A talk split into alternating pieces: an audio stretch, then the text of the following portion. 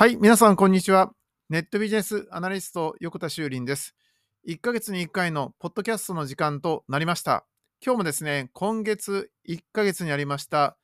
AI に関するニュースということで、早速紹介していきたいと思いますが、まあ、いつもであればですね、AI に関するニュースや、例えばその中の画像認識とか、え、音声認識とかですね、え、さらには文字認識、え、そして最近のチャット GPT とか BARD とかいろんなことについてお話をしていますが、今日はですね、やっぱり今月はこのニュースをね、深掘りしないわけにはいかないというですね、大ニュースが入ってますので、それについてですね、え解説していきたいと思います。はい、これでもう皆さんお分かりいただけましたかね、え今日のニュースはですね、こちらですよね。はい。チャット GPT をめぐるオープン AI の騒動で得をしたのは誰なのかということです。はい。まずね、このことの発端から説明していきたいと思いますが、今月2023年11月の17日に突然のクーデターがありましたということで、オープン AI の取締役会が開かれまして、そこの中ですね、えー、サム・アルトマンというですね、えー、代表の方がですね、いきなり解任されるということがありました。で、これは当然本人にとっては寝耳に水でですね、何事が起きたんかって話なんだけど、まあ、クビだということで、急にですね、そう言われたわけですね。そうするとですね、今度は11月の18日、翌日になりますね。で、ここで何が起きたかというとですね、はい、次のニュースになるわけなんですけど、ここでですね、えー、オープン AI のですね、CEO でありましたサム・アルトマンは、オープン AI チームを愛してる、それでも愛してるんだっていうことをツイートしました。それに対して、今度ですね、マイクロソフトが出てくるんですね。マイクロソフトさんは、その11月17日の突然の空ーの時にですね、え、聞いてないと。これなんか取締役が始まる1分前にですね、聞いたらしいっていう噂がありますね。えそんな話聞いてないよっていうことだったんだけど、そのアルトマンさんがオープン AI を愛してるっていうことを発言したのに対して、マイクロソフトのね、代表の、え、サティア・ナデラさんは、アルトマンを元のところに戻して、今の取締役を退任させるべきだっていうようなことを言って、オープン AI に対して圧力をかけました。ちょっとそれひどいんじゃないの？と、ね、やりすぎなんじゃないの？ということですね。元に戻せとで。そういう取締役をやった皆さんはですね、おかしいから退任すべきだというようなことをですね、言うわけです。で、この時に出てきたのが、はい、そもそもこの最初の取締役会に11月17日にですね、えー、クビだっていうふうに言ったのは、えー、イリア・サツキバーという、えー、男です。えー、この男っていうのは、まあ、非常に優秀な、まあ、あの技術者の方ですね。えー、遡ることですね、その AI が一つ大きい進化を遂げたですね、ニューラルネットワークの仕組み、そしてディープラーニングの仕組みっていうのを作った時の一番代表にいた、えー、まあ、3人のグループがあるんですけど、その中の1人でもあるってですね、まあ、AI にとっては本当にこの AI の進化において欠かせない人物が今オープン AI に入ってるわけなんですけど、この人がですね、まあ、解任、えー、クビだっていうことを言ったわけです。えー、この人がですね、まあ、最初は悪役というかですね、その、こういうクーデターを起こした張本人じゃないかというふうに言われてたわけです。で、それに対して、まあ、アルトマンは、あのね、それでも愛してるんだということを言って、えー、マイクロソフトからも圧力かかったわけですね。そしたら、はい、17日に起きて、18日にね、出戻りさせろというような圧力がかかって、そして翌日の11月19日、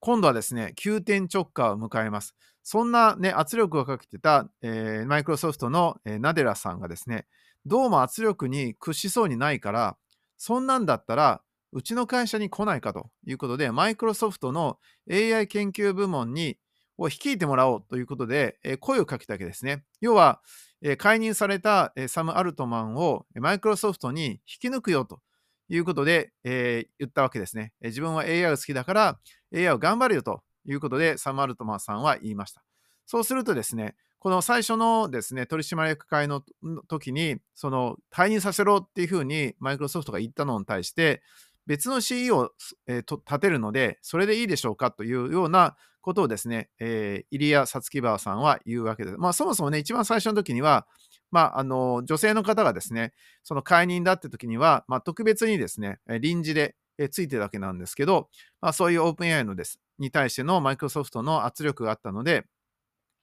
別の CEO を、えー、立てますので、まあ、それで勘弁してくださいっていうことを言います。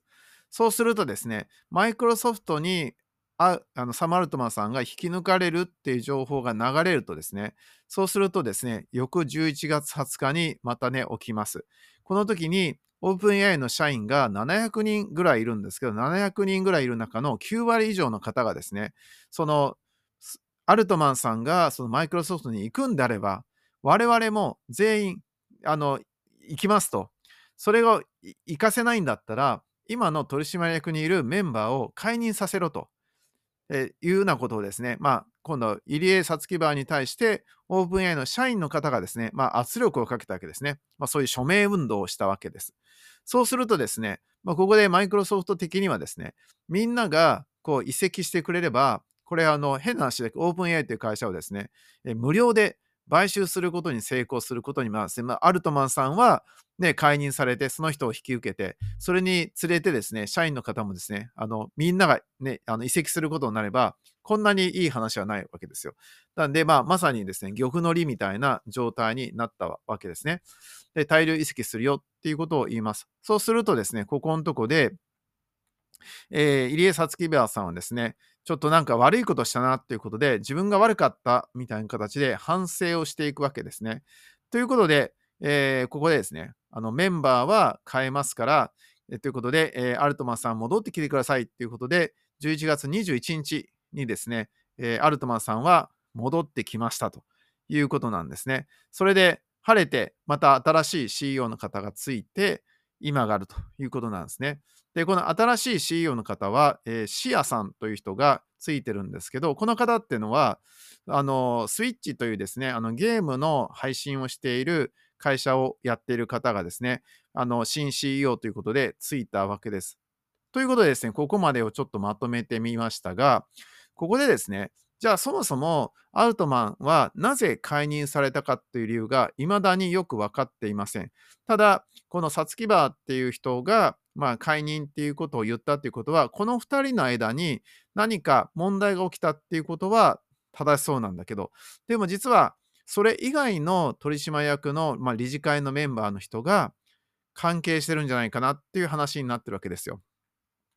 ちなみにこのアルトマンさんと一緒に解任されたのが、えブロックマンという方なんですけど、ということはこの人は少なくともですね、その黒幕ではないということになりますので、残り3人にどういう方が理事会にいたかっていうと、えー、ディアンジェロさんというですね、えー、 Quora の CEO の人がいます。えー、 Quora っていうのは Q&A SNS と言われている新しい Q&A サイトがあって、Q&A を投げかけると、あ、Q を投げかけるとですね、いろんな人がね、A という質問に答えを書いてくれるっていう、まあそういう SNS がありますね。で、 Quora っていうものが人気が出たことによって、その Q&A 機能を Facebook も取り入れたりとかしたっていうことで話題にもなっていますが、この Quora のですね、CEO の方が外部取締役としています。あとはマッコーリーさんという人と、えー、トナーさんという人がですね、AI 政策研究者として入っているんですけど、で、ここに対してですね、このディア・アンジェロさんっていう人が実は黒幕だったんじゃないか説が流れています。で、なんでかっていうと、クオラっていうサービスの CEO もやってるんだけど、別のサービスとして、ポーっていうですね、サービスを出してるんですね。PO っていうのは、綴りで POE っていうふうに書きますが、このサービスっていうのはですね、例えば、チャット GPT とか、そして、えー、Bard、Google の Bard とかですね、そして Cloud みたいなサービスをですね、えー、一括で使うことができるというサービスでして、まあ、今までであれば、それぞれのサービスで課金をしてやっていかなきゃいけないのに、これであればね、そのサービスに課金すればですね、全部のものが一括で使えるよっていうことで、便利でしょっていうサービスを作ってるわけですよ。で、この会社がですね、新しく、実はこの11月17日の突然のクーデターが起こる前にですね、オープン AI さんからの発表でですね、チャット GPT 図というですね、自分たちでオリジナルのですね、チャット GPT が作れるというサービスをリリースしたっていうのがですね、気に入らなかったんじゃないかっていう説があるんですね。というのは、その PO の中でですね、そう同じような GPT 図みたいなものを作っていこうとしていたのに、そのサービスが全然人気がなくなってしまうと、本家がやり始めたら元も子もない。ということで、まあそういうですね、やめさせるために、動きをしたんじゃないかっていうような説も出ているんですが、これは定かではありません。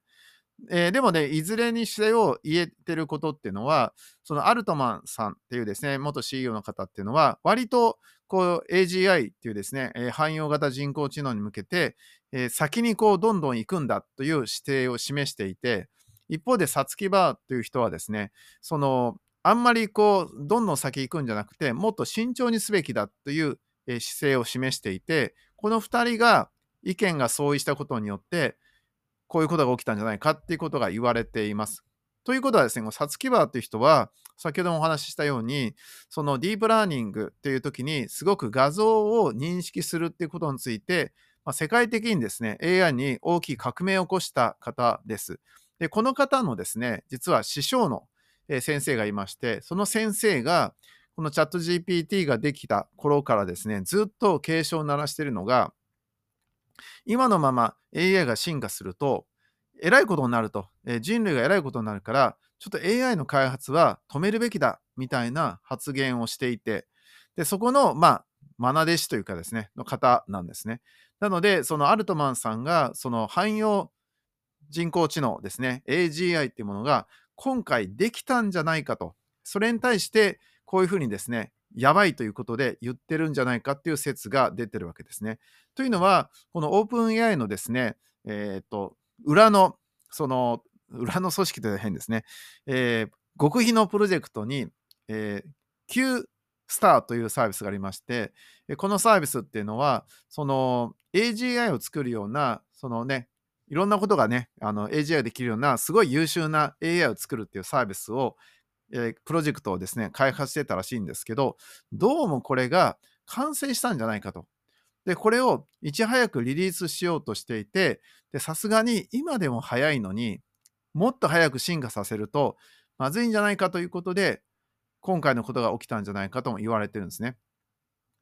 なので、このチャット GPT の登場によって、実は今日11月29日ですから、明日の11月30日にチャット GPT ができたわけなので、まだ本当に丸1年しか経ってないんですけど、この1年でこの AI 業界において革命が起きたことは間違いなくて、その AI の進化がめちゃくちゃ進んだってことは間違いないわけですね。で、それがたった1年でさらにもっと進もうってなると、さすがにちょっと行き過ぎなんじゃないのっていうことで、すごく慎重になって、さつきばさんが、えー、そういう姿勢を示めたんじゃないかと言われてますね。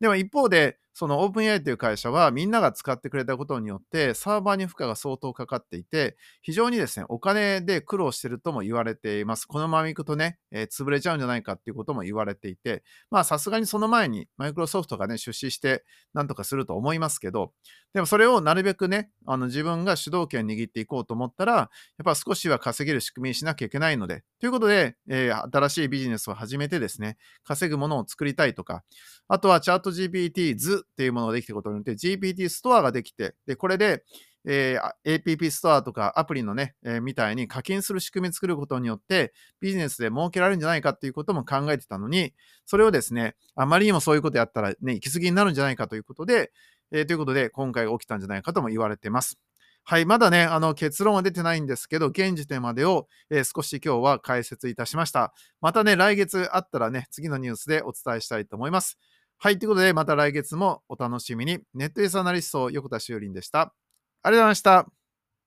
バイバイ。